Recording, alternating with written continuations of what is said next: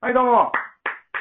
どうもえっ、と、我々ですね、えーはい資本はないが、えー前向きに何かやるということをテーマに、えーラジオを本日もお配信していっております。えーは有限会社井原あー事業推進部部ー、長部、長。ヒロと、リーダーのゆうです。よろしくお願いします。はい、お願いします。はい、はい、はい、はい。お願いします。口が上げて、え2回目の配信ですね。はい、はい、とまあ、今回も、えーうん前回の続きとしてですね、はい、と前回、あの、ちょっと短めだったので、えーはい簡単にこう前回どんな話だったかっていうのも、ゆうさんにあのさらっとお伝えいただいて、そこからまた、えーその続きをお話ができればというふうに思いまありがとうございまはすい。まあ、前回はもう本格的に、あのー長州す。そうですね。の、もう第一歩ってことで、まあ、秀成様がですね、最初の第一人目の藩主になって、まあ、秀成だけではいけいけないので、まあ、その周りの方たちのご尽力でやっていきますと。で、最初に検知を行って、えもともと29万石だったですかね、から、実は53万石までありましたと。ただその検知が過酷過酷すぎて、まあ、ちょっとその、藩の人たちの反感を買って、まあ、岩国とかでは結構やっぱ騒動が起きるっていうので、なんか僕もなんか騒動は起きたっていうのは知ってたんですけど、なんかそのなんで騒動が起きたかっていうのは検知だったんだっていうのをすごく、あの、学びでした。はいいいです。こんな感じでございます。そういうことです。おっしゃる通り。なので、本当にそうなんですよ。なんかもう今のとかすごいいいなと思って、まあ当初、はい。あの、えっと、ゆうさん言ってたね、あのーうん長州、本で読んでね、うん。うん。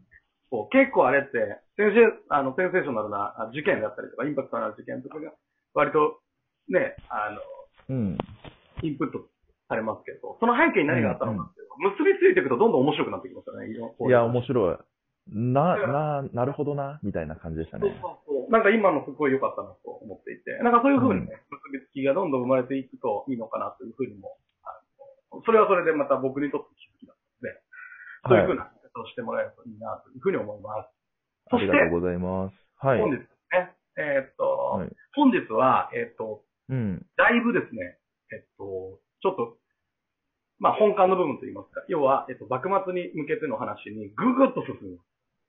おー、楽し何を言みってるかというと、えですね。っと、はい歴史が好きな皆さんにとっても、ちょっとその、共有、共通項があると思うんです。ちょっとごめんなさいね。ちょっと事前に少しだけお話をするんですけど、あはいのね要は、江戸時代って、うん。この、えっ、と、まあ、江戸時代1800年ぐらいからと考えて、1800年間っていうのは、えっと、日本っていうのはやっぱ争いがずっと続いてたんですよ。はい、はい。ずーっとあー争いが続いてた。これは何かというと、やっぱり統治っていうのがしっかりと統治されたことっていうのは基本的にはなかったわけですよね。うん、うん、うん。いろんな統治の方法がを取ってきたんですけれども、えっ、と、うん結局、国がまとまったことっていうのは基本的になかったと。うん、うん、うん。唯一江戸時代、えー、と家康さんが、あーまあ、江戸幕府を開いてからですね、はい。平和な時代が訪れたと言われています。で、そのイメージですよね、うん多分ね、江戸時代って。そう、そうですね。そんなイメージで平す和な。ね平和なイメージですよね。平和な、途中までは結構平和なイメージがだいぶありますね。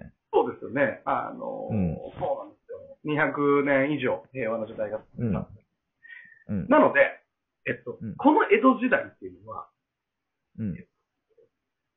たくさんの事件が起きたりしてないので、うん。急に、えっと、幕末まで話が飛ぶ。なるほどね。なるほど。だからググって進むんだ。そうそうそうそうそう。うん、うん、うん。そういうふうに思って聞いてもらえればなと思います。うん。はい。はい。で、えっ、と、ここからが本題でございます。はい。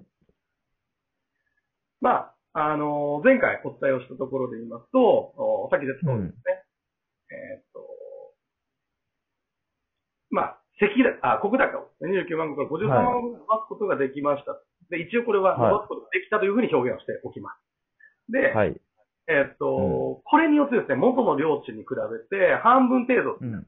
元の領地には対して半分程度というのは、まあ、一番多かった時に対して半分ぐらいのい。うん、うん、うん、うん、うん、うん。で、はい毛利家からすれば、まあ、なんとなく、こう、訂正を保てたかな、みたいな。はい、はい、はい。まあ、その、見栄ですよね。ある種ね。うん、うん、うん。でうんただ、これによって幕府は長州藩に結局目をつけるんですよ。はい。いわゆる、あ、ゆうさん、これちょっとここで、まあ、あの歴史クイズじゃないけど、はい。何々藩、何々藩って、まあ、藩って言うじゃない。はい、はい、はで、幕府にとって藩って3つあったんですよね、種類が。い。はい。何と、何と、何がありましえーっとね、俺、水戸だけはめちゃくちゃ覚えてる。たあ、違う違う違う。本当に。やばいやばい。青、青がバレちゃ った。わからないです。わからないでえっとね、あのー、やべ、うん俺も急に今どうだったでしょうか。なんだっけ。えっとね、す。3つあ、えっと、ごめんなさい。藩というか、大名ですね。大名。あー、全然忘れちゃいました。お願いします、答え。じゃあ不大大名ですね。はいはい。あ、旗本とかか。うん。ちょ、それ御も家、人まあまあ、うん。どえっとね、なん か間違ってるけどあもう 今してる話とは全然違います。いやすいません。じゃあ、どうぞ。えっとね、まあ、不大大名。あえっと、ごめんなさい。はい審判が最初に言ったのかな。審判大名。はい。はい。で、不大大名。はい。で、戸様大名ですね。はい。で、まあもう、お言っちゃうと、あ、でちなみにこの3つのうち、毛利家は何に当たるというふうに思いますか、えーっと、審判、審判。ファイナルアンサー。ファイナルアンサー。不正解 です。あっ不と正解。一番、一番不正解でした。一番不正解でしたはまあ、あの、言っちゃうと、えっと、でもいいいいです。うん間違ってくれた方がいいので、えっとね、い。審判っていうのは徳川家一門ですね。だからさっき言ってくれたう水戸とかああ、はい。が審判に当たります。で、はい。普段は、はまあ、ずっと前から、えっと、ううちい。うのん、要は、家臣だったよねっていう。ああ、条件にとってねそういうこと関ヶ原の戦いくらいからってそこうとそうそうそうそうそうう。ーん。だから、あの、えっ、と、あれとか、えっ、と、あの、桜田門外でやられた、いい直輔。いい、いい、いい直輔とかね、あれは、はいい、いあの、いい系の。あれとかは、いわゆる不代大名ですね。なるほど。で、戸様っていうのは、と要はそれ以外のことですよ。ええ外に様って書いて戸様。だから戸様っていうのは、例えば関ヶ原で、関ヶ原でうちの敵になったけど、うん。名のある大名で生き残りにしたよ、みたいな。もうまさに毛利家なるのほど。はいはいはいベ。ース。うんうんうんうん。だから要は自分の江戸から遠くには、遠くに置くわけですよ。遠くに。し島津とはいこ鹿児島ね。はい。はい。みたいな感じ。はい。で、えごめんなさいね。 あの、これはね、なんで言ったかっていうと、まあ、はい要は、あの、長州藩にとっては、屈辱なんです、ずっと。うん。だから、要は、えっ、と、まあまあまあ、あの、長州藩はプライドもあったんだけど、え結局そういう扱いをされてましたということがお伝えしたかった。で、うん。ちょっとごめんなさい、ここ長くなっちゃったんですけど、えっ、と、うん。うんまあ、そうやってですね、えっ、と、はい幕府に目をつけられるようになっちゃうんですね。また、あの、うん俺うんの、結構こいつらあるぞ、みたいになっちゃって。はははは。俺なんか、で、だからこれちょっと意味わかんないことになるんですよ。要は、長州藩からしたら、はい。手伸びしてこれぐらいに見せて、うん。 で、えっと、うん。幕府からは、それを目をつけられるんですね。そうすると、はい。はい。うん。まあ、もともと歯向かってきた西軍の総大将であった毛利家なので、江戸幕府からは、うんまあ、いい目つけられてないわけですよ。で、うんそんな長州藩での五十三万軍大難民のということがバレてしまって、はい。えっと、幕府からまた減封されることが分かりきってたんでええす。で、えっと、長州藩は、えっと、国高よりも、えっと、7割減、また、また今度逆サバ読みをして、幕府に申請すうる。ん。で、すごい一ね応じゃあ、中堅の班として持続させていくっていう、まあその、ちょっともう意味のわかんない、その、ことをはしていく。だからまあ言ったら空食決算してるっていう感じです、今。い。はいはいはいはいはいはいはいはいい。いかなと。で、ここがちょっとこう、はババッとね。で、うん本拠地選びのトラブルです。うん。まあうん、次犯の国高っていうのは確定しました。これを修正をしないといけないので、一応36万国として確定をして申請しました。はいで、次に決めなければいけないのは本拠地の場所なんですね。は要は、エリアを渡されるけど、本拠地をどこに置くかっていうのは、まあまあ、ここから。でうん、これまでは広島い。うん。だったはんで、長州のことは分かってないんですよ。で、い。一応、幕府の標準を示す。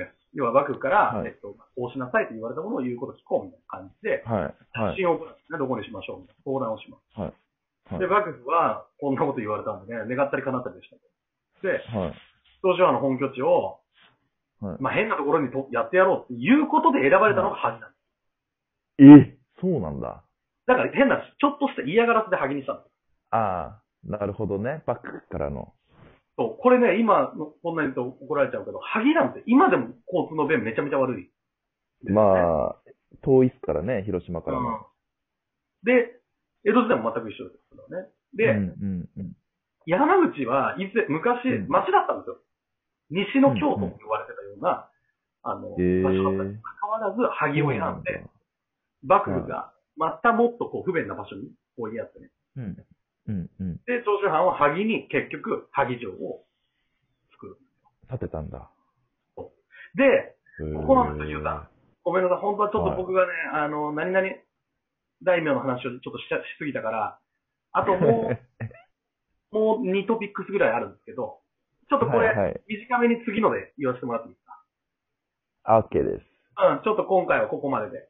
だから、はい。えっと、お次回ね、えっと、またこの続きお伝えします。ありがとうございます。すいません。ありがとうございました。